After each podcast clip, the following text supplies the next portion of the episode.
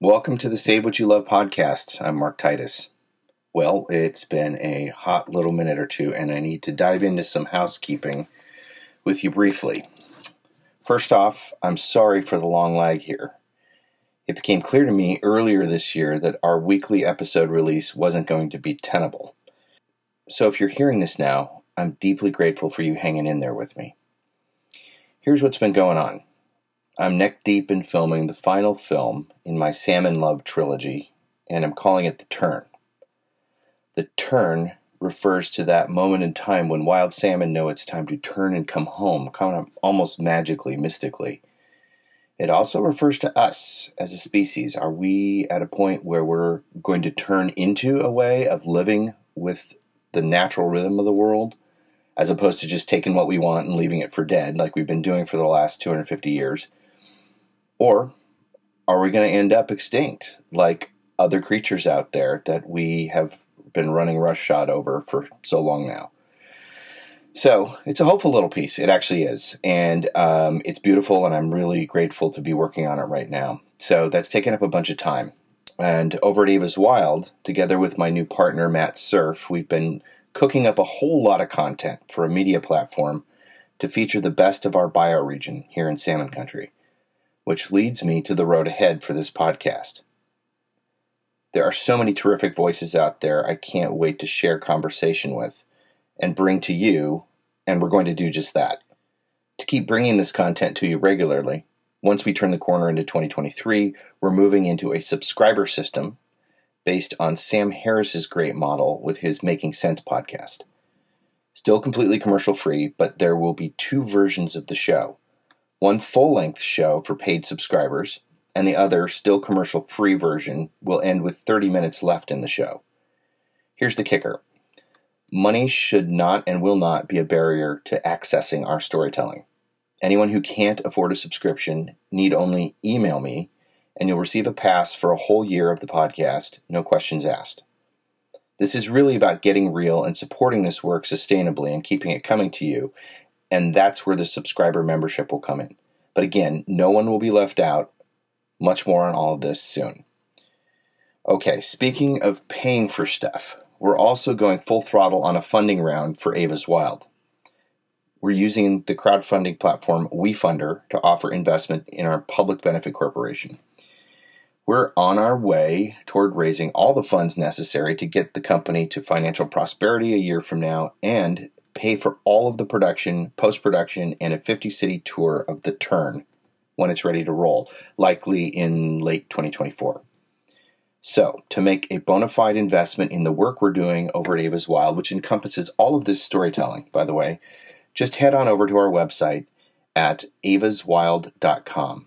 That's the word save spelled backwards, wild.com. There's a link right on the front page to invest. Whew. Okay, so, on to the main course. Today on the show, I have the privilege of speaking with Tom Colicchio. Tom was a founder of Bravo's wildly popular Top Chef reality show. He's also the chef and owner of Crafted Hospitality, which currently includes New York's Craft, Temple Court, and Velada restaurants, Long Island's Small Batch, Craft Los Angeles, and Heritage Steak and Craft Steak in Las Vegas, and also Witchcraft, a premier sandwich and salad joint in New York.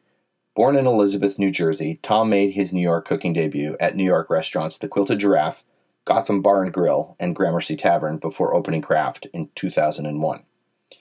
In an effort to broaden his long standing activism around food issues, Tom served as an executive producer to his wife, Lori Silverbush's 2013 documentary, A Place at the Table, about the underlying causes of hunger in the United States.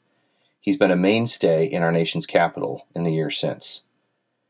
Tom has established himself as the leading citizen chef, advocating for a food system that values access, affordability, and nutrition over corporate interests. In 2020, Tom took this to the airwaves with a podcast of his own called Citizen Chef, which features conversations with lawmakers, journalists, and food producers and connects the dots of how our food system really works. In response to the COVID 19 pandemic, Tom co founded the Independent Restaurant Coalition and was instrumental in the passage of the American Rescue Act. Tom lives in Brooklyn with his wife Lori and their three sons. When he's not in the kitchen, He can be found tending to his garden on the North Fork of Long Island, enjoying a day of fishing, which he does a lot, I've noticed on his Instagram, or playing guitar. Okay, final note here today. I'm thrilled to be partnering on content and inspiration with the support of the Magic Canoe, another terrific storytelling vehicle here in Salmon Nation.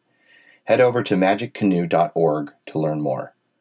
And once again, to make an investment in wild salmon through the work we're doing with Eva's Wild, head on over to evaswild.com and click the investment button to get started. That, that's simply the word save spelled backwards, wild.com, and you're off and running. Thank you once again for hanging with me all this time, including this incredibly lengthy intro today. I'm happy to be back and so very happy to report more storytelling coming your way very, very soon. Enjoy today's show.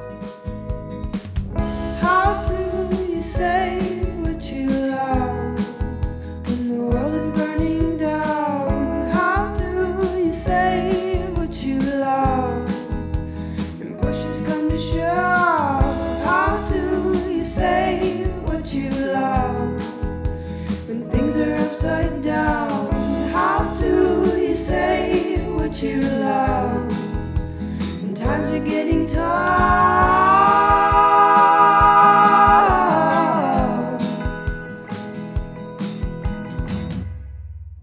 Chef Tom Colicchio, where are you joining us from today? Welcome. Uh, hey, how you doing? I am in Mattituck, New York. So uh, it's the North Fork of Long Island. It's about uh, 80 miles outside of Manhattan. Beautiful. And how's the fishing? Fishing's been okay. It's been windy the last couple of days, so I haven't been out, but I'm going out uh, tomorrow. what What's the story? What's the plan out there? How do you how do you fish out on the East Coast for our West Coast listeners here? Well, there's a lot of different things you can do. You can fish inshore right now, uh, bottom fish for sea bass and fluke. Um, uh, you can fish for striped bass. Um, there's been a run of cobia uh, near shore, which is pretty cool. Because we typically don't see them. Um, I haven't gotten into them yet. Um, and uh, offshore, um, there's tuna. There's a bluefin tuna that's kind of near and offshore. Yellowfin tuna, anywhere from 30. You know, they actually come in uh, this time of year, and they're on near shore, which is you know 40 miles out, um, and then out in the canyons. Um, there's big eye tuna. That's all mostly in the canyons, and you can get white marlin, blue marlin. Um, uh, we got a wahoo last week, which is pretty cool. Wow. Um, Cool. So yeah, so we get a lot of different, uh, a lot of different opportunities. Well, I know that fishing is tied up in your life story and how you got here, and that's exactly what I'm going to ask you about next. Uh, on this show, we always give everybody the chance to tell your life story. How how did you come into this work that you do? Which work? I wear a lot of different hats. Uh, you know, there's the chef work, there's the TV work, there's the advocacy work, there's uh, the parenting work. There's a lot of a lot of different a lot of different balls in the air. Um, Fair enough. Fair Podcasting, enough. um, but um, if we're talking about fishing, um, I uh, Yeah. I started fishing with my grandfather when I was about five, and uh, you know, when I say fishing, it was mostly crabbing and clamming Hmm. and um, a little bit of fishing, but mostly crabbing and clamming. We had a small little boat, and um, I had two jobs. Uh, this is probably what led me to, to cooking as well. I had two jobs when going fishing. One was from a very young age, they put a knife in my hand, and I had to fillet all the fish and take care of all the crabs and the clams and make sure it got to my, my grandmother and my mother so they can prepare them. Nice. Um, and my second job was to keep my grandfather awake on the ride home. Um, now, this is the 70s, so there were no seatbelts. Oh and I was in the front seat, and uh, I would have to keep an eye on him. And if I saw him starting to nod out, I would have to give him a nudge. And he would he would always always say the same thing: "I'm not sleeping. I'm just resting my eyes." And uh, but that was that was my job. And um, you know, I remember those meals that we that we cooked um, because they were these big, not not really elaborate. They were pretty simple, but but big meals because um, we would um, prepare the crabs um, uh, the normal way of steaming them. Um, these are blue blue claw crabs. Um, steaming them and then taking the shell off, taking the gills out. But then we would, most people would eat them at that point. We would put them in marinara sauce. Oh, and wow. you know, being Italian American, there was always a tomato sauce of some sort. Especially my families were from the south of Italy, and so we would put them into marinara sauce for about a half an hour, forty five minutes, and let them cook. Um, and then we would eat the marinara sauce over linguine, and then pick the crabs. Um, if we had clams, they were always steamed, garlic, white wine, lots of parsley. Um, if it was, if we caught fish, it was typically just battered and fried. Uh, but that was a long meal because you're picking crabs, and there's often if we had a big haul, we, we had extended family and relatives come over as well.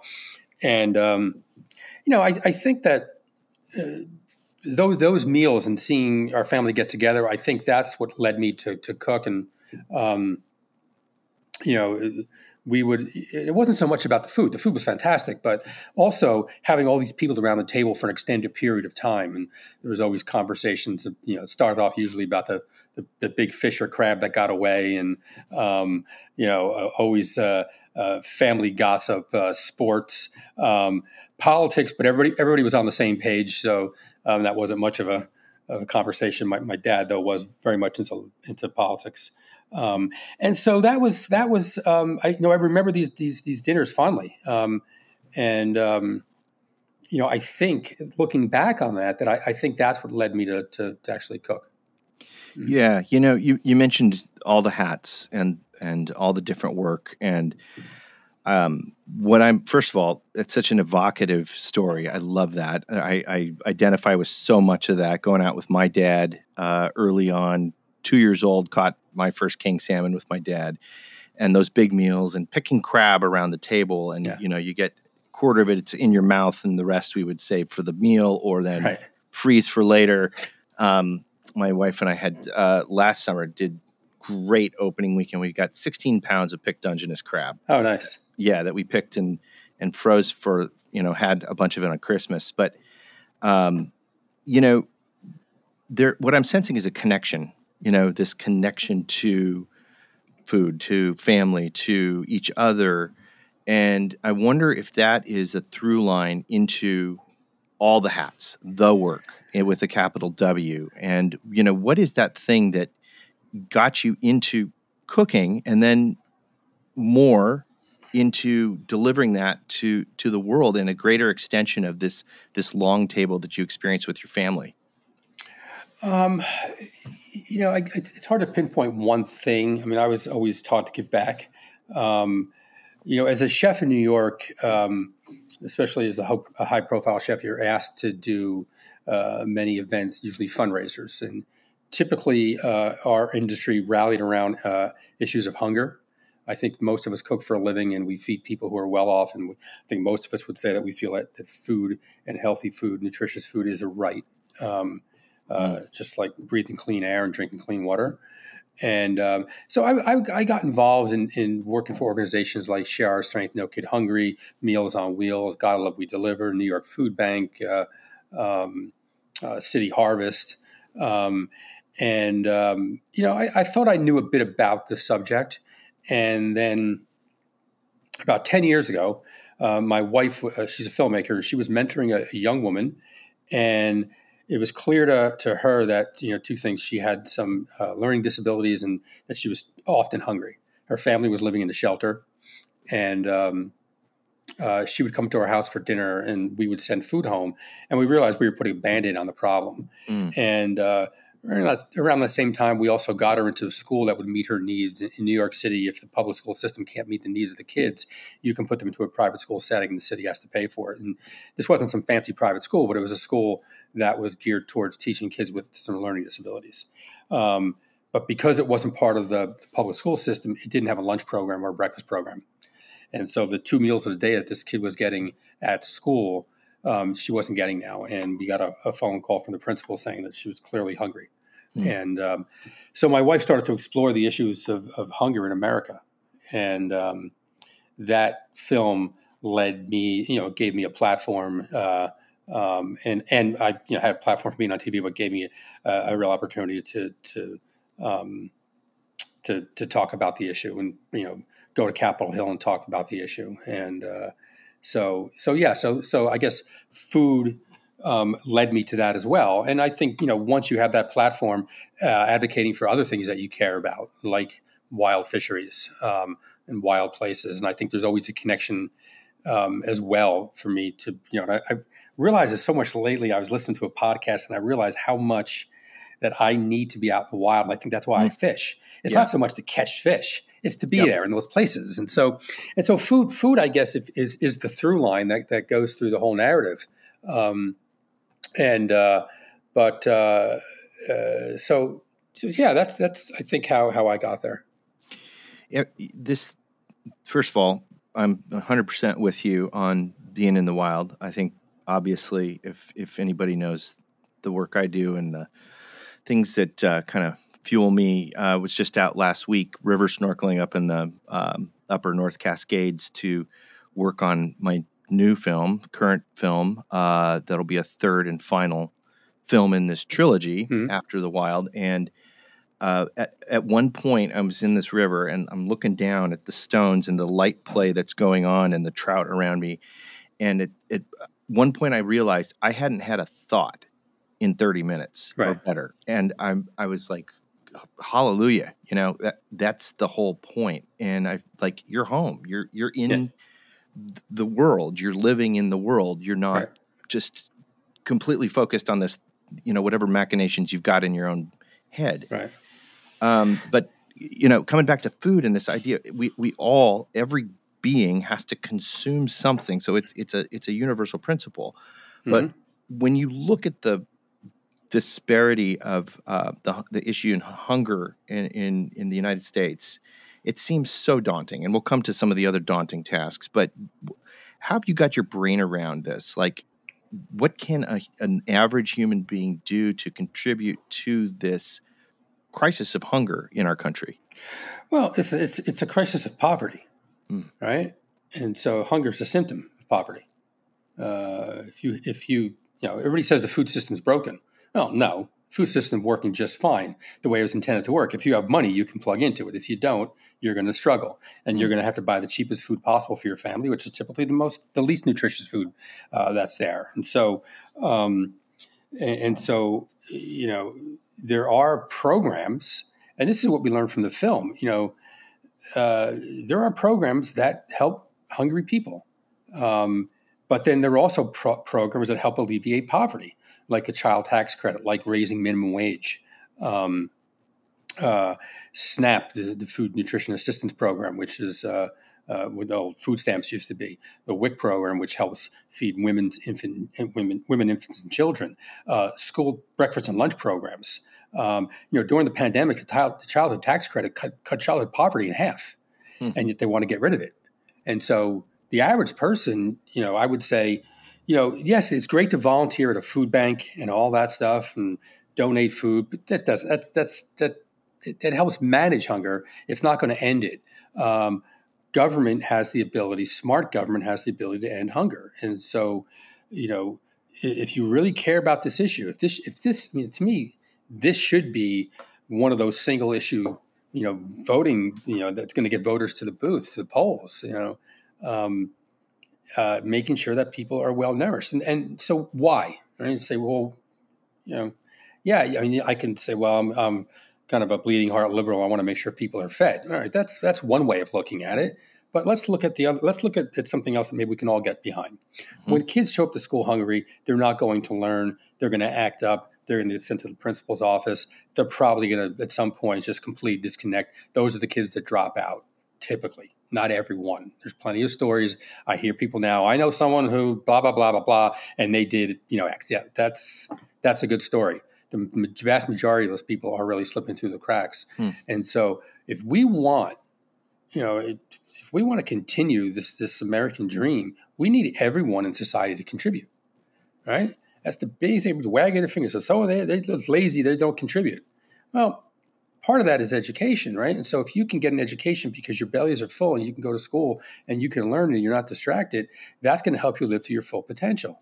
And if you live to your full potential, you actually will become a, a, a you know, a contributing member of society. And that's what we all really want. And so how do we give those legs up, you know, the Head Start programs and things like that to really make sure that these kids who no fault of their own, they're born into poverty. It's nothing that they did, right? And how do we make sure that they get a leg up so we don't you don't continue that that cycle of poverty? How do you break it?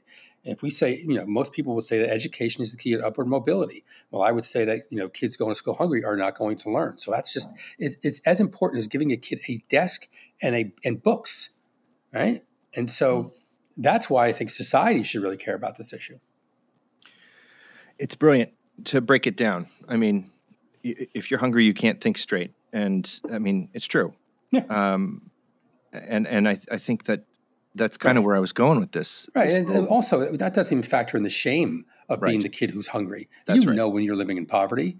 You you know it, you feel it, you know, and and then you hear people wag their finger at the parents, go, "Oh, you bought soda for them." Well, soda's cheap, right? And mm. all day long, you have to tell your kid no, no to the pair of you know sneakers that their friends have, no to going to a movie, no to buying that toy they see, no, no, no, no, no. And then they're in the store, they say, "Can I have a soda?" well, that's cheap. I can say yes to that, mm. right? And so it's it's so much more complicated than um, what it appears to be. Um, you know, the idea, and m- most people who are on SNAP or food stamps are working. Uh, most people are on SNAP for I think an average of about four, you know, three to four months. Um, you know, it's really just a way to help people when they're going through a difficult time. Um, and so, you know, I, I uh, but yeah, there's there's a lot of reasons why people should care about this issue. Well, it's it's I'm hearing that it's taking empathy down all the way to its core. You know, it, it, it, I think people want to be empathetic or they think they're empathetic, but they always compare that. We always compare that with our own life experience, and if you haven't experienced that shame or that hunger or that real need, I mean that that was an incredible. I mean, you just about brought tears to my eyes there. That's that's true. Like right. And, That's and so, all true. And so this is where I have hope here. Mm. You talked about empathy. Yeah. And most people can't can't, you know, experience that unless they live it. You know, during the pandemic, right? In the, in the height of the pandemic, we saw all those cars lined up, right? Lined up for miles at food banks looking to get food. Well, if right. you looked at those lines of cars, I saw a lot of BMWs and Mercedes in there and expensive cars. So that tells me that these were people who never in a million years thought that they would be online waiting for food. These are mm-hmm. people that were solidly middle class, upper middle class, um, and all of a sudden, again, through no fault of their own, they found themselves out of work, completely struggling, and not knowing where to turn. And so I'm hoping that that that lived experience will create a deeper sense of empathy when it comes time to actually look at these programs and say, you know what, I'd be willing to pay a little more in taxes to make sure that society gets a leg up. Yeah, I do think you're. I think you're right, and I, I also think that uh, you're right about there's going to be before COVID and after COVID, and we don't even know yet all of the things that are going to roll out of this. Um, but I hope I, mm-hmm. I, think you're you're yeah. correct on this sense of empathy. You know, uh, it took us everybody. It didn't matter. It was indiscriminate. To it took everybody to a place they'd never been before, and I think there there can right. be some real benefits out of that. Well, looking down another little tributary tributary of this topic, there's a bill in Congress now called the Food Donation Improvement Act. Yes. What is it? What is this? And does it have a prayer considering the rampant tribalism we're all walking through right yeah, now? Yeah, it, do, it does because it's uh, it already has bi- bipartisan support. And so what's interesting is is there are already laws um, uh, that protect uh, people who are donating food but only to charities, only to 501c3s. And so if, if I'm an organization like a restaurant and I decide that I want to donate food to City Harvest, I'm protected under the Emerson Act, the Emerson Law, um, uh, for any liabilities. Now, number one, most people, a lot of people don't know this. I, I, know when I talk to a lot of people about donating food, they they like, well, I don't, I don't want to be liable. You're not liable as long as you're donating to a 501c3 but not if you're donating or giving money to an individual, or not money, food to an individual. So let's look at this for a second. Jose Andres, World Central Kitchen, right? If there's a storm barreling up the you know coast of Florida and it's bearing down on, on Florida, so there's he starts to, mob, to mobilize chefs, right? his organization, part of what they do is they mobilize chefs who are in that in that area to start feeding people, feeding the emergency workers. Right. So calls will go out through the networks. Um, restaurants that, that are going to probably close anyway because of the hurricanes barreling down. They stay open, they keep their staff there, and World Central Kitchen gives them money for the meals they prepare. Hmm. So that's what that's what they do.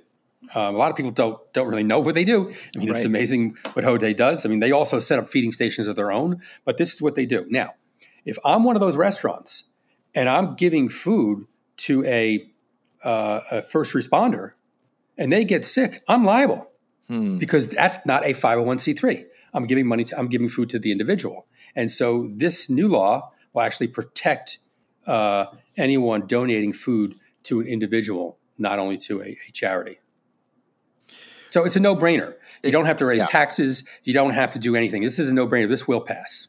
Fantastic. Well, I, I, I mean, um, you know, the the amount of food waste, and I, I, I didn't know this till fairly recently, certainly the last couple of years. Um, talking to guys like you and uh, our our friend Tom Douglas out here in Seattle, uh, uh, the amount of food waste is staggering.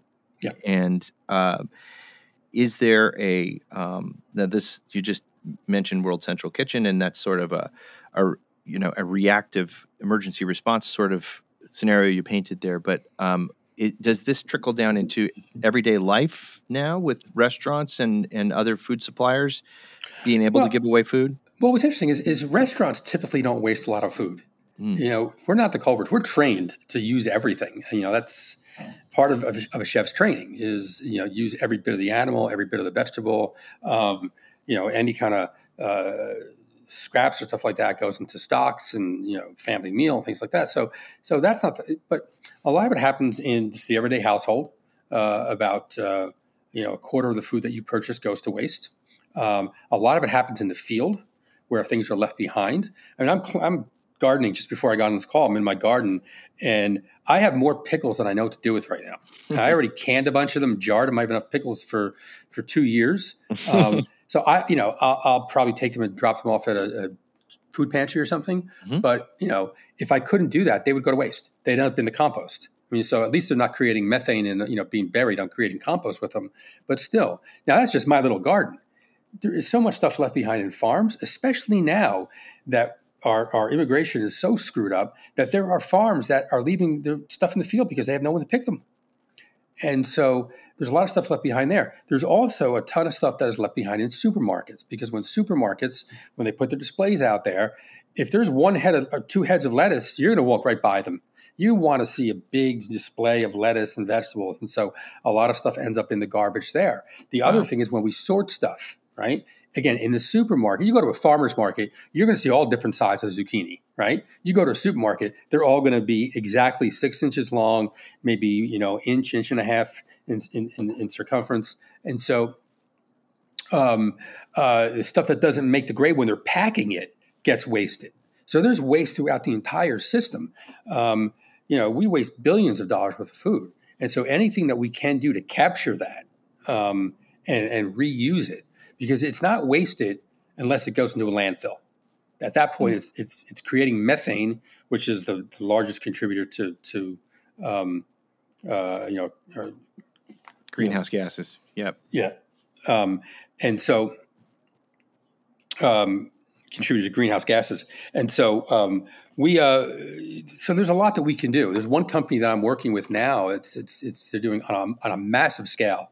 They have contracts with a bunch of supermarkets, and so they're going and collecting the food from the supermarkets. And most of this stuff is perfectly edible. I mean, our motto is donate to people 1st Mhm. Second, now think about a farm. What farmers used to do years and years ago. They used to feed that stuff to the animals, right?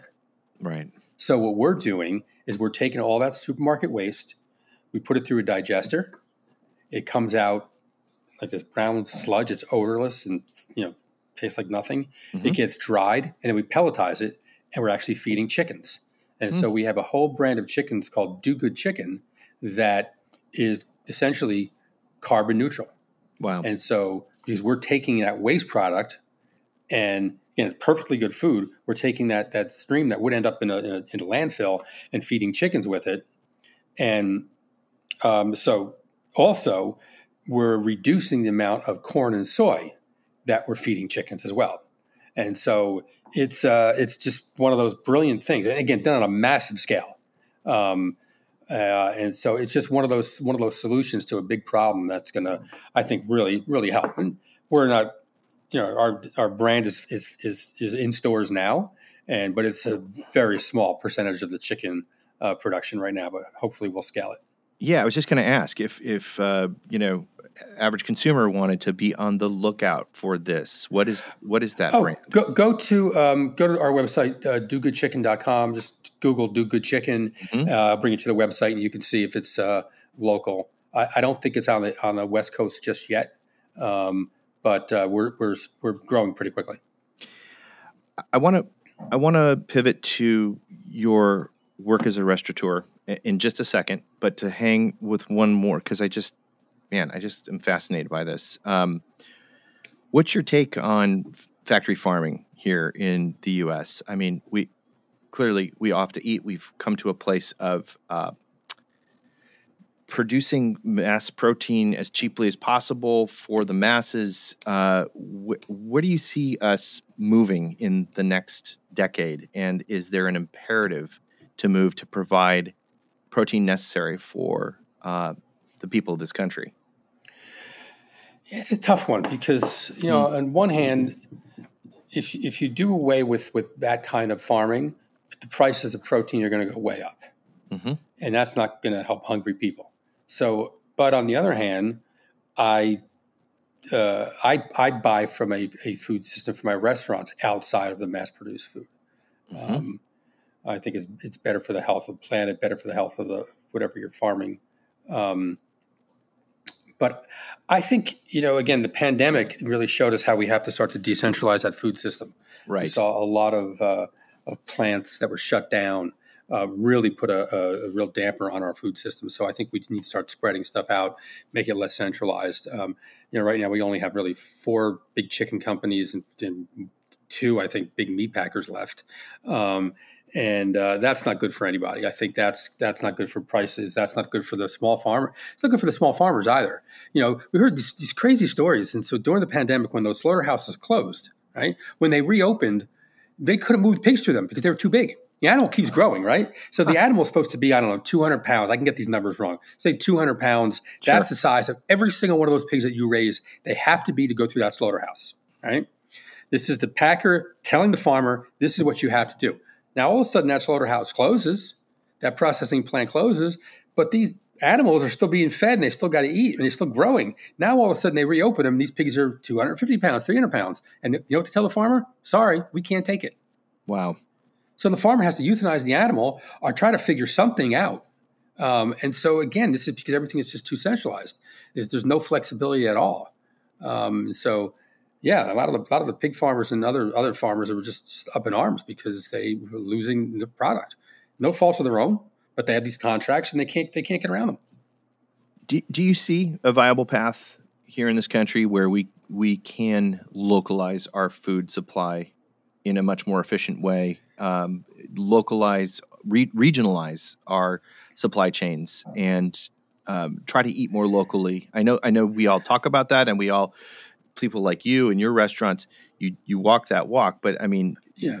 coming back to that that analogy in the beginning about like, hey, you're hungry, you're hungry, and you can't afford if you can't afford it, you can't afford it. So, like, is there a viable path forward in your mind um, to to try to do this in a way that can feed people that need it? Yeah, I, I mean, I think one way to do it is is create incentives for you know farmers to grow more. Now you need markets, for instance. So so let's look at this for a second. So let's just say where where I am here on, on the, the, the northeast end of, of Long Island. There's a ton. This is farm country out here. There's wineries and uh, it used to be a, a huge uh, potato uh, growing area, cauliflower and and broccoli. Um, but there's a lot of farms, and a lot of farm stands and stuff. And I think you'd have more land that would actually uh, be used for fruits and vegetables if there were more markets. Now you have to rely on your farm stands and people coming out and buying from the farm stands. Well, what if we had a regional processing plant here that would buy fruits and vegetables from Mhm. farmers, Mhm. minimally process them, right? Freeze them, and then use them in the school system. All right. So now the farmers have a market an additional market to what they have now. So, and there's programs in the Farm Bill that are are farm to school programs, but I think they could be more robust. But what's missing, you know, my mother ran a school cafeteria, and she was the, you know, back when she was doing it, they actually had cooks and they were buying raw products and, and cooking them. Now it all just comes in, you know, that you put pop things in a steamer and that's it. And so, um, and so, you know, the idea of getting food from a farm to a school, although it sounds good, there's no practical way for that to happen. But if there was a processing, regional processing plants that could do this, when I say, you know, taking the peas, and especially school's not in session in the middle of summer when all this stuff is growing, right? So if you could just blanch the peas, freeze them, ready for school. Take the carrots, again, blanch the carrots, you know, peel, chop, blanch them, ready to go in the school system. Um, so you can help create that regional system, but on a, again on a, a much bigger scale. Um, I think also it's just kind of happening on its own. I think especially young people they want to know who's producing their food, the effects it has on the environment, the effects that the, the, the, health of the of the the food system, um, and so I think a lot of this is, is happening um, on its own. Uh, but you know, it could there could be incentives. I mean, for instance, you know, we've done a, a, a the government has done a ton and spent a ton of money on R and D on how to create how to grow more corn and more soy and more wheat on the same amount of acres, right? Mhm. But they haven't really done that for fruits and vegetables. And Mhm. so that kind of research and creating the, the right seeds where you can grow more on the same amount of soil, to me, that's that's kind of key. Um, and then you know, create again, creating those markets. Um, but uh, we, we it can't. Listen, I think it's happening, and and I think it will continue to happen. But it's not gonna. It's not. It's not like turning a switch and saying, you know, tomorrow we're going to shut down every CAFO out there. You know, Right. uh, uh, yeah, that's not going to happen. You know, there there are some bills. I know Cory Booker's trying to trying to outlaw CAFOs uh, by I think twenty thirty. I, I don't see, I don't see that has much chance of passing. but but uh, but but there's talk. There's a lot of talk, and there's there's clearly a move towards uh, trying to make healthy foods more accessible and more affordable. That's the real key. it's bending toward hope. You know, Yeah. honestly, I think um, one of the central images we're going to be looking at in the turn in this next film is is a murmuration, like a murmuration of birds or a murmuration of salmon, all turning at the same time. And Right. these are conversations that are happening on the West Coast, they're happening in the Midwest, they're happening on the East Coast, and this is hopeful. Um, Yeah. Bending, I'm gonna I'm gonna bend toward another topic here uh, and and head back into the the gloom of the forgotten years of the last several years here for a moment. Um, and I just want to ask you, many many restaurants and everyone who depends on them didn't make it through COVID. How did you and and your restaurant business uh, of many restaurants survive? And what's Sunday gravy? Oh, okay. Um, so yeah, when when when the pandemic hit and restaurants across the country were forced to close, um, uh, you know, we still had bills to pay. We still had fixed costs that we were paying, and people were struggling. And very very quickly, um, myself and a bunch of other chefs, we co-founded an organization called the Independent Restaurant Coalition, um, and we wanted to make sure that uh, Congress and our government understood how uh, how we were impacted by by the pandemic, and how the communities that we support and that we that we um, that, we- that we operated in were also going to be affected if we lost independent restaurants, and we successfully um, lobbied the government to put together a package to get to restaurants. Uh, we got twenty eight point six billion dollars. Um, which sounds like a lot of money. It is a lot of money, but it was still 40 billion short um, uh, than what we really needed. So there was an application process. You fill out your application, and money was granted to you. And it was a grant; it wasn't a loan. And uh, when the money was all gone, we were about forty billion dollars short of covering everyone that applied. Um, and we had a second bite at the apple, and we, I think we ended up four senators short of getting another forty billion dollars for our industry. Um, and so that's that's what we did. We're still working on it. We're still it's still not dead yet. We're hoping that maybe we can get something through reconciliation. But of course, our our Democratic friend Joe Manchin doesn't want to send spend any more money on COVID related expenses. Our are, are and so he's kind of putting a damper on that, like he does so many things. Um, but uh, you know, it's uh, it's tough for the restaurants that didn't receive money because if you're, you know, working in the same community as a restaurant that received money, now all of a sudden they can pay workers more money. Uh, they can maybe do some renovations or something when you're kind of stuck struggling. And so restaurants are still really struggling. Um, we hear every single day from chefs and restaurateurs that are closing their doors. Um, so it's it's been it's been a real you know it's been really tough. I mean, I got through one of my restaurants received funding out of the four that I had. Um, and um, but we did get some PPP loans that were converted into grants, and that's how a lot of restaurants got by. Um, we got some EIDL loans, but also we were very careful about what we did, what we spent money on. I didn't build one of those outdoor spaces, um, and we were able to uh, renegotiate some terms of our leases with our landlords. Um, I did lose one restaurant through an unscrupulous landlord who, you know, completely screwed me over. Um, uh, but um, but yeah, we we came out of it okay. Um, uh, you know, the workers early on, especially early in the pandemic, the first year, were were in pretty good place because unemployment was so robust, um, and they weren't. No one was going out spending money. Everybody was stuck home. Uh, so the workers, for the most part, were okay. The workers that that maybe for whatever reason couldn't couldn't uh, receive unemployment, we we helped out best we could. Um, but uh, we we got through it. Um, we're doing okay now. Um, you know, still concerned about another wave of, of, of, the pandemic coming through in the fall. Right. Um, but uh, you know, it's it's uh, it's it's tough. You mentioned you you you had one restaurant go under thanks to a landlord. Uh, where could, just for our, our audience, where where are your restaurants? What what are you what are you currently running? well, I have Craft in New York. Mhm. Um, next door to Craft, we, we had our, our private dining room that we had just renovated before COVID hit.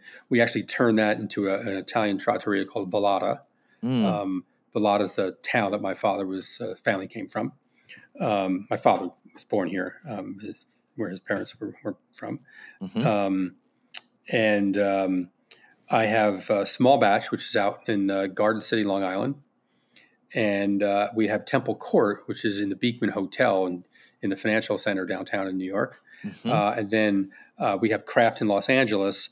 And then uh, we also have uh, two restaurants in casinos in, in the MGM and the, the Mirage. One is called Craft Steak, and the other is called Heritage Steak. Um, and uh, we had a restaurant called um, River Park, and that's the restaurant that we lost. That's right. That's where that I I, I was there with you. Mhm. Seems like a million years ago. Um, when the uh, the breach was coming out into Right, the world.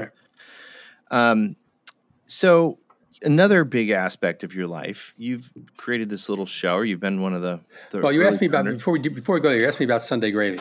Yeah. What? Thank you So- for so being Sunday- mindful. Sunday gravy. Growing up Italian American, every Sunday we had gravy. Now, Mm. gravy to, to most of the world is tomato sauce. Um, Ah, we called it gravy because, and if you go look at the technical definition of gravy, it's a sauce made with meat drippings.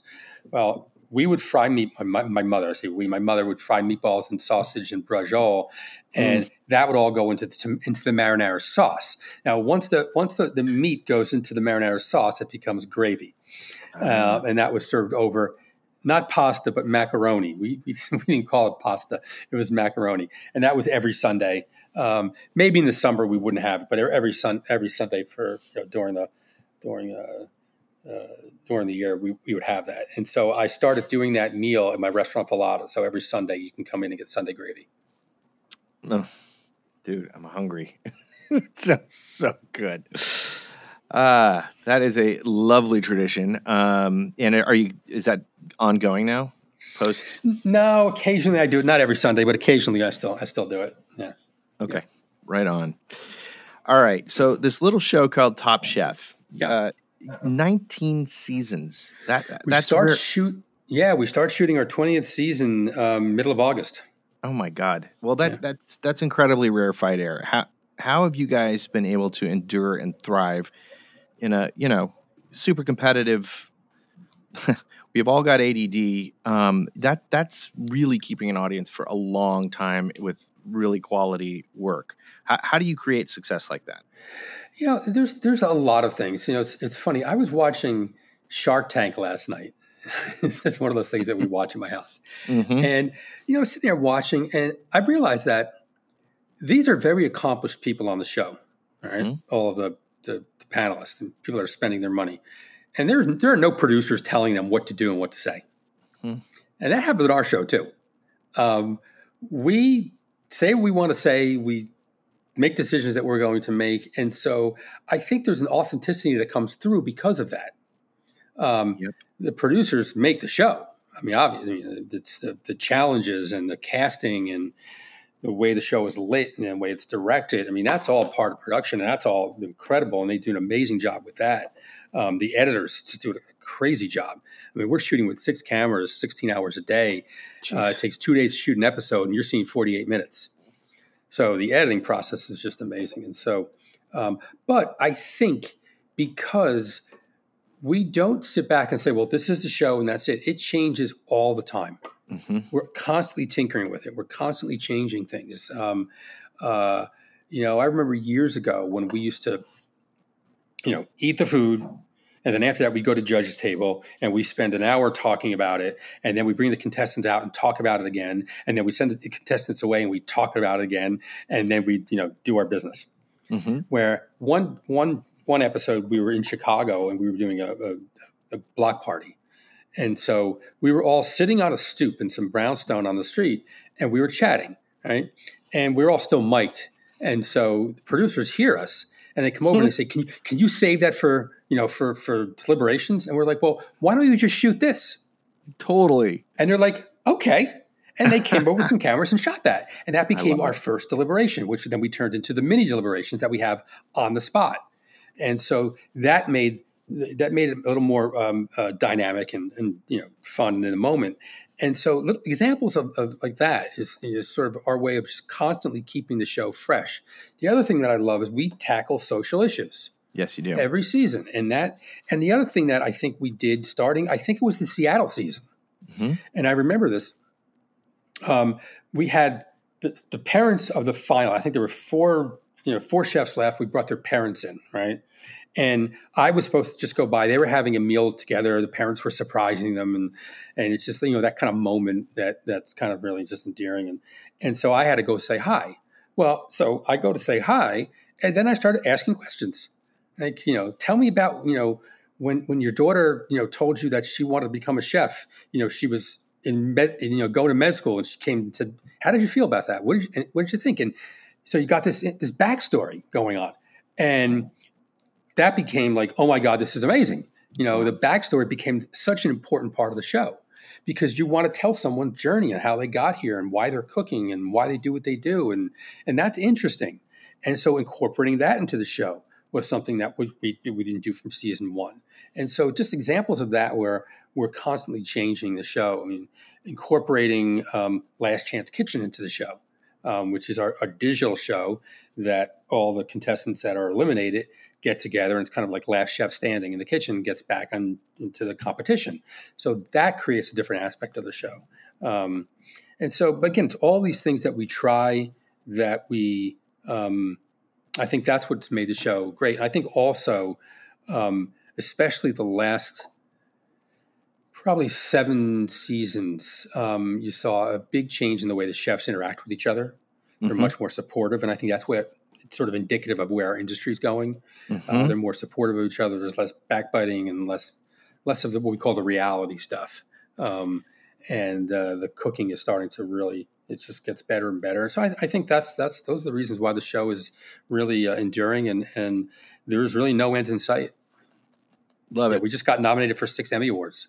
It, it- it's it's it's quality. Yeah. You know, my my grandfather uh, on my mom's side was a baker in uh, Milwaukee, Wisconsin. He immigrated from Germany, and uh, he would always tell my mom and my aunt, "Quality, quality."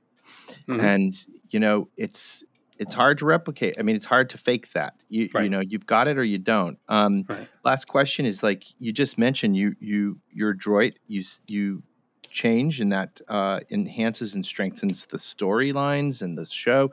How much How much input do you and the other founding uh, judges, panelists, have into that creation, that creative part of the the, the show itself? Not not a lot. Um, you know, I don't have that kind of brain to come up with those challenges. I mean, our producers are so Don Don Donnie, uh, who is our our executive producer, our showrunner. She's been on the show from day one. She started as Wow. a PA, Wow. right?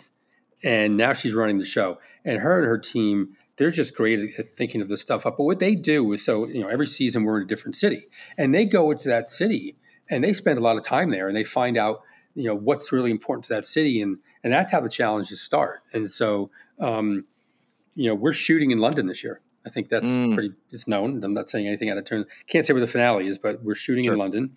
And so the city's going to play and have a, a big role in the challenges. Now, what they will do is we'll get the grid, so of all the challenges. In fact, we had a meeting yesterday going through the, the all the challenges, and so we can give feedback and make comments and and things like that. Um, but but the actual um, creative that really happens with the with that production team. Yeah, so much fun. Um, and you still, I mean, it seems like you get joy out of this. This is Oh, it's work. it's, it's so much fun on, on so many different levels. Number one, I get to see a lot of young chefs, get to meet them that I wouldn't get to meet at all. These are, you know, I think we do a great job casting because if you look at the amount of, of chefs that have come through Top Chef and not the winners, just there's probably 150 or so chefs that have been on our show that have multiple restaurants, are winning Beard Awards, they're winning Food and Wine Best New Chef. They're really, you know, contributing to to the industry. Um, and so that's a blast to get to know them, you know, early on and see what they're doing and see these young chefs work. Um, number two, just our production team is fantastic. Um, uh, it's like going to summer camp. I always say it's, it's like it's like going to summer camp. You know, for six weeks that we're in production, these are your friends. These are your, your you know you're working a ton of hours. You're you know, but it's a lot of fun and it's the same people every single season. And so it's like you know, going and having your camp friends that you spend that time with. A bunch of us play instruments and get together at night and and and uh, and play and sing and and so it's uh, it's become something that I look forward to every year. Um, and uh, it's it's uh, it's a blast to work with Gail and Padma and and um, uh, you know it's it's we've really gotten to know each other and you know some of the early seasons trying to figure that all out navigating that was sometimes uh, difficult. Um, you know there's a couple of egos in the room and uh, including mine. And uh, but we managed all through that and we all we all have a blast doing the show. It's it's kind of a miracle. I mean, people you know people people disagree through time, Yeah. especially through creative things. And I yeah mean, it's but you know we, we do but one thing we do is we respect each other Yep. I respect Padma's opinion. People, oh, she's not a trained chef, whatever. She eats out a lot. She cooks at home a lot, and she has a great palate. So I, I, I respect her. I respect Gail. I respect the guest judges that come on, and so that's that's why it works. Because when no one's sitting there going, well, you know, someone doesn't know what the hell they're talking about, and it's not about putting each other down, like you see on a lot of other shows where that's Right. part of the stick. You know, this is. Like, and the other thing is, we're like really serious about what we do. You know, we want to get it right That's apparent. we really want to get it right. And you know, Yeah. there's a lot of times where people will say, "Well, you said so and so." Again, six cameras shooting 16 hours a day. There's a lot of stuff that we say, um, Mhm. and there has to be a narrative and there has to be a storyline. And we also can't make a show where, most cases, we eat the food. We could literally sit there and go, "What do you think?" And we're all on the same page. Now, but that wouldn't be much of a show if we sat there and go, "Oh, Johnny's going home. Yeah, Johnny's going home. Johnny's going home." you know, Sally wins. Sally wins. Right, No, right. We have to talk it out. We have to say things, and you know, you kind of try to be balanced. Try to give some negatives and positives, Yep. and then you let the editing team figure it out from there. But when we make a decision, it's because that person made the worst dish. No questions asked. You know, Yeah. we'll we'll work it out. Um, but and whoever's going to win is because they made the best dish, and that's it. All that other shit that goes on behind the scenes that everyone sees and gets attached to. Mhm. Didn't you see what so and so said? Mm-hmm. we don't see that. we see it, you know, when we see the show. I have no idea that so and so got into an argument with so and so and maybe they decided not to buy that food. I I don't care about that. I just care what they did.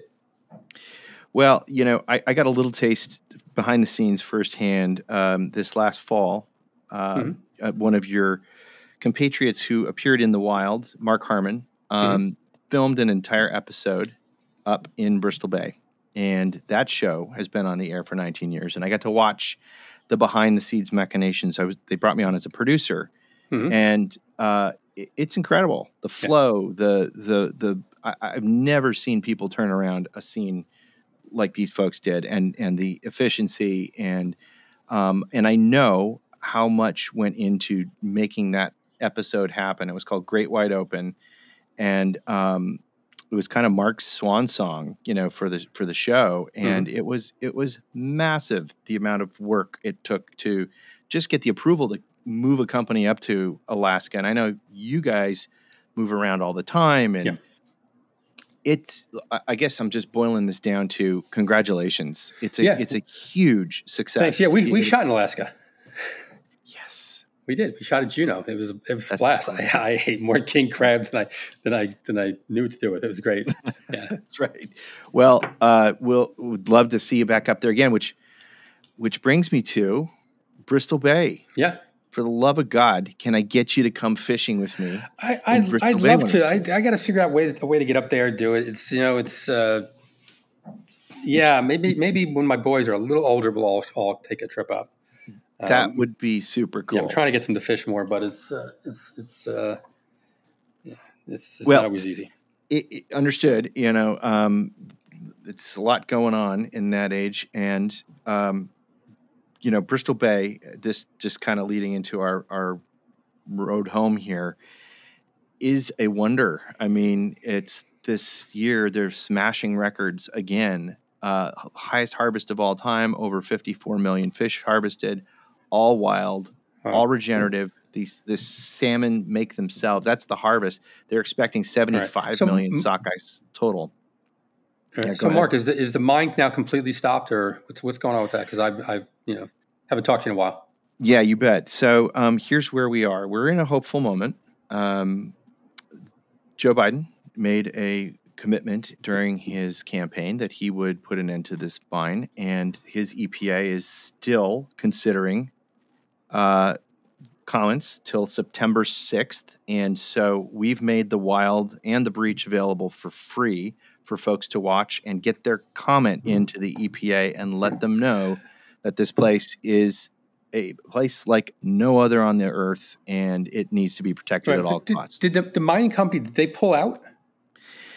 Not not exactly. Um, they're sort of a dormant entity right now. Um, in fact, they're, they're uh, you may remember from the film um, and some you know news footage. They, they've they've had sort of a supply area on site, and that Right. burned. That burned in a in a tundra fire this last summer. They're they're really you know for all intents and purposes on their last gasp. But what what we're really concerned about is um, we we anticipate the EPA is going to do the right thing and um, use their power under the 404c Clean Water Act and uh, basically put a preemptive veto on any dredge and But fill didn't but didn't they just lose some of that power? in The Supreme Court ruling. Yeah, and in that, my understanding of that was that that was more specific to air quality it. than it was Okay. to water. It. Um, but um, we we, I guess to to summarize and and answer your question, we we we expect there to be a positive outcome here. But here's the here's the kicker. The what the EPA will do with this is particular to the 2020 submission of the Pebble project as is. If somebody were to come in and say Pebble 2.0 or some other swinging, you know what, from another country mm-hmm. or whomever, there's 500 billion dollars worth of gold and copper in that place, and the folks are not going to go away quietly. Right. So the concern is until we get permanent protections, and there are uh, Senators Murkowski and Sullivan from Alaska are are in fact working on uh, with a lot of other folks um, a way to create a national marine fisheries area. Uh, but until such time as that happens, we're going to be at the will, whim of the political winds that that you know God knows are Mhm. always changing. So um, we're in a good spot for this moment, and we got to keep going. That's Right. where we are. And so when you think about a place like Bristol Bay, and obviously you've been a, a, a wonderful vociferous champion for Bristol Bay, like what is it about this place that that intrigues you uh, as a chef and Well, as an activist? You know, for me, it's, again, it's about. It's, I think I mentioned this right off the top. Is is about Mhm. protecting those wild places. There's so few of them left, um, and you know, there's yes, you, you, you there are resources out there that we need, um, but there's also the enjoyment of wide open spaces that are so important. You know, uh, going back to you know Teddy Roosevelt, who just decided that these wild places need protection, and Mhm. created the, the national park systems, and and um, but you know there's there's there's fewer and fewer of it, and and and you know we have to we have to keep these places wide open. Number one, I think that people should be able to enjoy them. Number two, I think it's imperative that. Um, you know, we're destroying this planet is, is so quickly. There are species that are disappearing at, a, at an alarming rate. Um, we're going to make this planet inhabitable, and and there's no plan B. It's just going to Mars is ridiculous. It's it's not going to happen in anyone's lifetime, and so we need to seriously start thinking about um, ways to protect the the place where we all live. And one way of doing it is keeping some of these places where you know they're not going to get clear cut, um, and that s- species that are living there, um, whether it's uh, a marine species, uh, an animal, a plant, where there's some protection, so we can, you know, live in a planet that isn't going to be completely extinct because uh, eventually we're going to extinguish ourselves. Yep. Um, two more here as we wrap this thing up. Do, what story do you have a burning desire to tell? What or what project? Oh boy, I don't know. I'm writing. A, I'm writing. I'm. I'm in the middle of a book, kind of a cookbook, kind of a memoir, um, and really, you know, during the during the pandemic, I, I did a lot of Zoom classes, and most of it was about 20 minutes of cooking and 40 minutes of talking, and really just you know, looking at why I do what I do, you know, the cooking part of it, how I got there. Um, knowing as a kid that I struggled with ADHD, and back when I was a kid, that that wasn't such a diagnosis, but my children, all three of them, have been clinically diagnosed, and I see a lot of the struggles that they have that I had, and uh, you know, did that lead me to cooking? Because I actually found something that was easy and I was good at it. Um, so that's part of the story that I want to tell, um, and uh, you know, struggling with whether or not I want, you know, you get to a certain I'll, I'll be 60 this year. And uh, you know I was thinking of of uh, life after restaurants and and how much longer I want to do this. And uh, I'm still going to continue to do this but trying to figure out the best way for me to continue to engage um, with my restaurants with the food world trying you know how do you stay relevant? Um, how do you you know create that space for the group of people that are coming up and and um, but still stay involved. And um, uh, you know I, I can't work in the kitchen 10 hours a day let alone you know 14 hours a day anymore. Um, Mm. It's hard to do for six hours a day. It's it's it's uh, you know when i opened Vallata, um, we were you know I was, I was opening it and it's all you know couldn't get staff. So i was cooking four you know we were only open four nights a week when we first started. I was cooking four nights a week on the line. And it was an open kitchen. This place looks residential. So it's a wide open kitchen. And i had a blast but boy after four days of that i was beat and i was only working service the funniest story i'll tell you so we had this one young woman who was working we hired her she was from she, she was from thailand she had only been living in the country a couple years and um, so i would roll in around you know five o'clock, five thirty. Station was set up. I was working the pasta station. I I would you know finish, and the last dish would go out, and I would you know grab a glass of wine and go home. And and so about you know two weeks into this, she turned to my chef and said, "You know the pasta cook, he's a really good guy, but why does he get to come in so late?" that was great. Uh, but you know, I it- it's it's you know at the end of the night, your knees hurt, your back hurts, you're tired, and so so finding a way to stay creative, um, working with the chefs, and and um, keeping the restaurant going. I mean, that's kind of I'm trying to figure out my place nowadays, and that's uh, that's like the next chapter. Yeah. That's So brilliant. that'll be in the book. That's what Well, I'm trying look- to explore. I forgot we're we're both Leos, right? Yeah. Yeah, yeah. So I'm I'm almost exactly 10 years behind you and I'm feeling that stuff. And in fact, I mentioned the river snorkeling thing, you know, such joy, such peace. And dude, my knees Yeah. like banging around in the rocks and hiking When's your around birthday? August 1st. Oh, oh, my same as my son's. Nice. Yeah, Nice. And, and Yeah. Jerry Garcia and Jerry Garcia, And Jerry Garcia. My, and yours is the third? fifteenth. 15th. Okay. My wife's this is the second, and they're just packed full. We got a whole family packed full Yeah. of Leos here. Um, but I'm thinking the same thing, you know, j- in, a- I think in a general sense, and, and that's also part of the new movie is going to be like turning it over. What's that, what's that moment when we're going to turn it over to the next generation? Right. Last question I have for you, and I'm going to turn you loose. Thank you so much uh, for, for hanging with me and us um, today.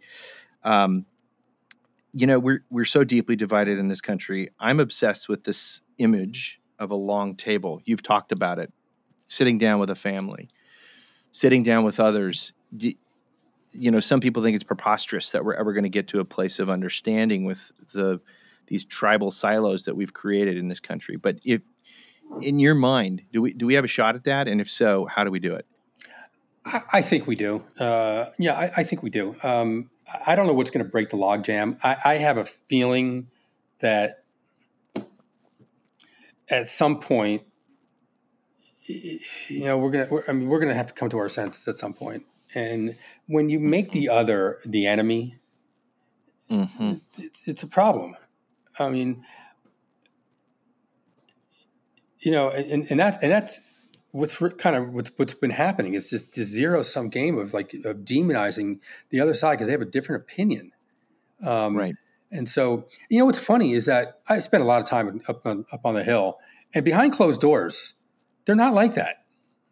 It's when they got to go out to the press. That's when it gets like that. When they have, you know, during the primary season where you got to get your base out, and it just gets ugly.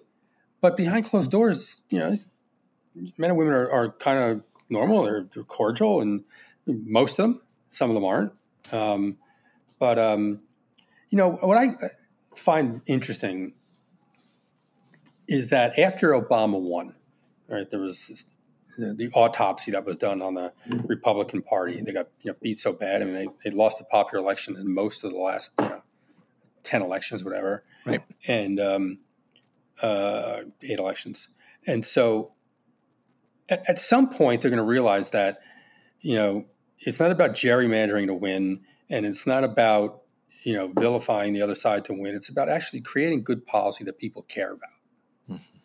And when that happens, I think, uh, and, and maybe it's going to take you know Democrats winning the midterms, which is going to be tough, and Senate, and, and and you know winning the presidency again, and finally come around and go, wait a minute, maybe it's policies that we got wrong here, you know, y- y- and and and hopefully then there's a, a way to meet somewhere in the middle and and look at what's best for the country as opposed to just how to stay in power. Because that's the problem right now is is that that's the game is how do you stay in power as opposed to what's best for the country.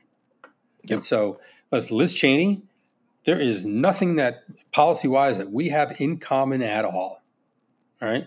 Except though she had the decency to say i don't care if i lose my election i'm going to do what's right here and adam kinzinger right. same thing i'm That's going right. to do what's right here i don't care about staying in power i really don't um, and maybe that's what we need more of you know um, Amen. yeah Yeah, people standing up for principle. I Yeah, agree. I yeah. think Liz Cheney and and frankly Mike Pence should have statues. Uh, in well i don't know about pence pence didn't do anything you know he, he did his job right? Did but he he didn't, you know listen my problem and I, I hate to, to to to throw water on this one um, but mike pence got a legal opinion that it was against the law what the president wanted him to do. Mm, if he had a different opinion he may have made a different choice. And so he did his job but I, you know i think he could have I, I think he could have acted a lot sooner. But anyway he did his job yep.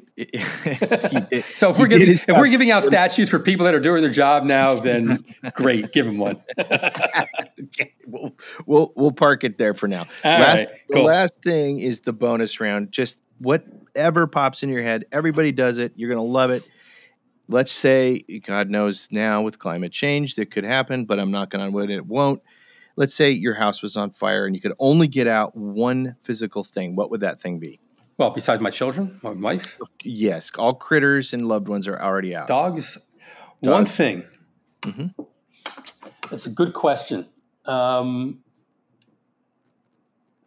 I don't know. Um, I have several guitars. Um, boy, one. If I had to choose one, that's tough. There's there's three that I would try to grab first. If I could only grab one of them, Hmm. I don't know. It's, There's no there's no wrong answer here, man. It's just whatever pops in your I don't know. I, I've got I've got this Froggy Bottom. It's a small guitar maker in Vermont that makes a, these guitars. I have two of them, but one is a, a 12 fret small body guitar that is my absolute favorite to play. So it could be that. Um, you know, all my fishing rods and stuff are in the in the barn, so I don't have to worry about that. it's not my house. You got an exemption on that one. Yeah. Um, Uh, yeah. I don't. You know, uh, that's that's really it. You know what? I, I look around and I've got artwork and stuff that that you know I like, but if it all disappeared tomorrow, I'd, I'd live with it. Um, I don't know. Good- It's funny. It's funny you mentioned the, the guitar. I was just having a friend, a, a, a conversation with a friend uh, who's older than I, and um, he's a actually professional musician. And it's like, man, I think I want to, you know, as I'm turning 50 here, and I'm I'm probably overdoing it, but I'm thinking like, I, I got to learn to play the guitar. Like this has got to happen before before I check out of here. So I'm, Oh. I'm feeling I'm feeling that. The, the last, so the la- so yeah, go ahead. let, let me just talk, make, let me comment on it. So when I was 10, I started playing, I stopped. When I was Mm-hmm. 13, I stopped. And 15, in my 20s, I started and stopped. And on my 40th birthday, I went out and said, This is something I've always wanted to do. And I went out and bought a guitar Nice. and started taking lessons. And I played ever since, ever since. Yeah. So Brilliant. it's not, it's never too late. Get out there and do it. and and it's you know i just honestly man and it's part about getting being five years sober now like Hmm. music is different it is Yeah. it is such a joy it is such an experience it is and uh, that's that's it i you know certainly not going to have any fame or fortune surrounding Oh, my no, no, guitar I'm playing skills but boy just to be able to play and contribute to the great song that's kind of what i'm Yeah, no, it's fun. Just this weekend, my friend across, my neighbor across the street, we did a pig roast, and I pulled the guitar out afterwards, and you know, played for about an hour and sang, and uh, it's it's a blast. That's what I like. I'm a, I'm a, a campfire musician. That's what I do. That that that would be my my greatest ambition. Well, last, very very last is same vein. Uh, if now it's a little more metaphysical. If you could if you could only pull out two things about you, two traits about you out of that fire and take them with you, what would those traits be that make you you?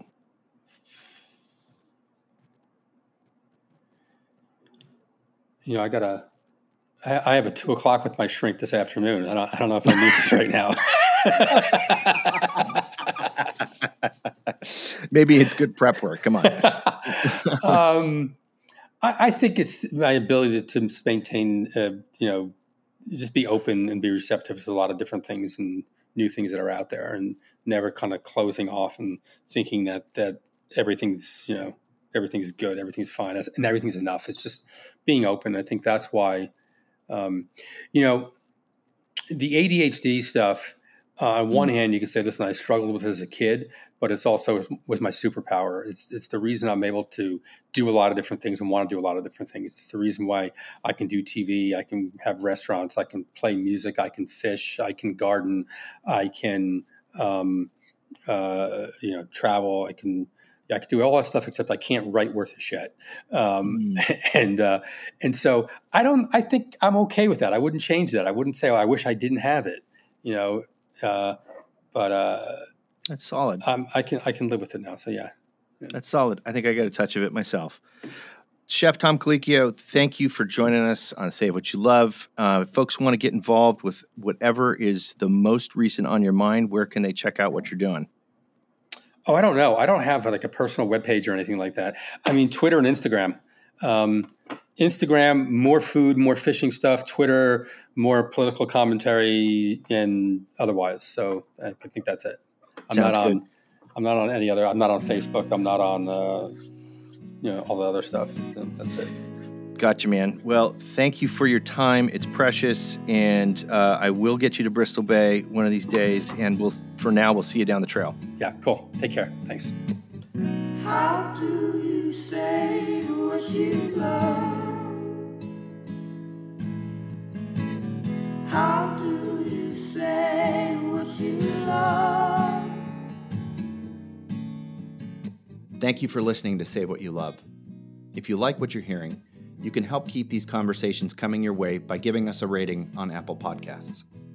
You can check out photos and links from this episode at evaswild.com. While there, you can join our growing community by subscribing to our newsletter.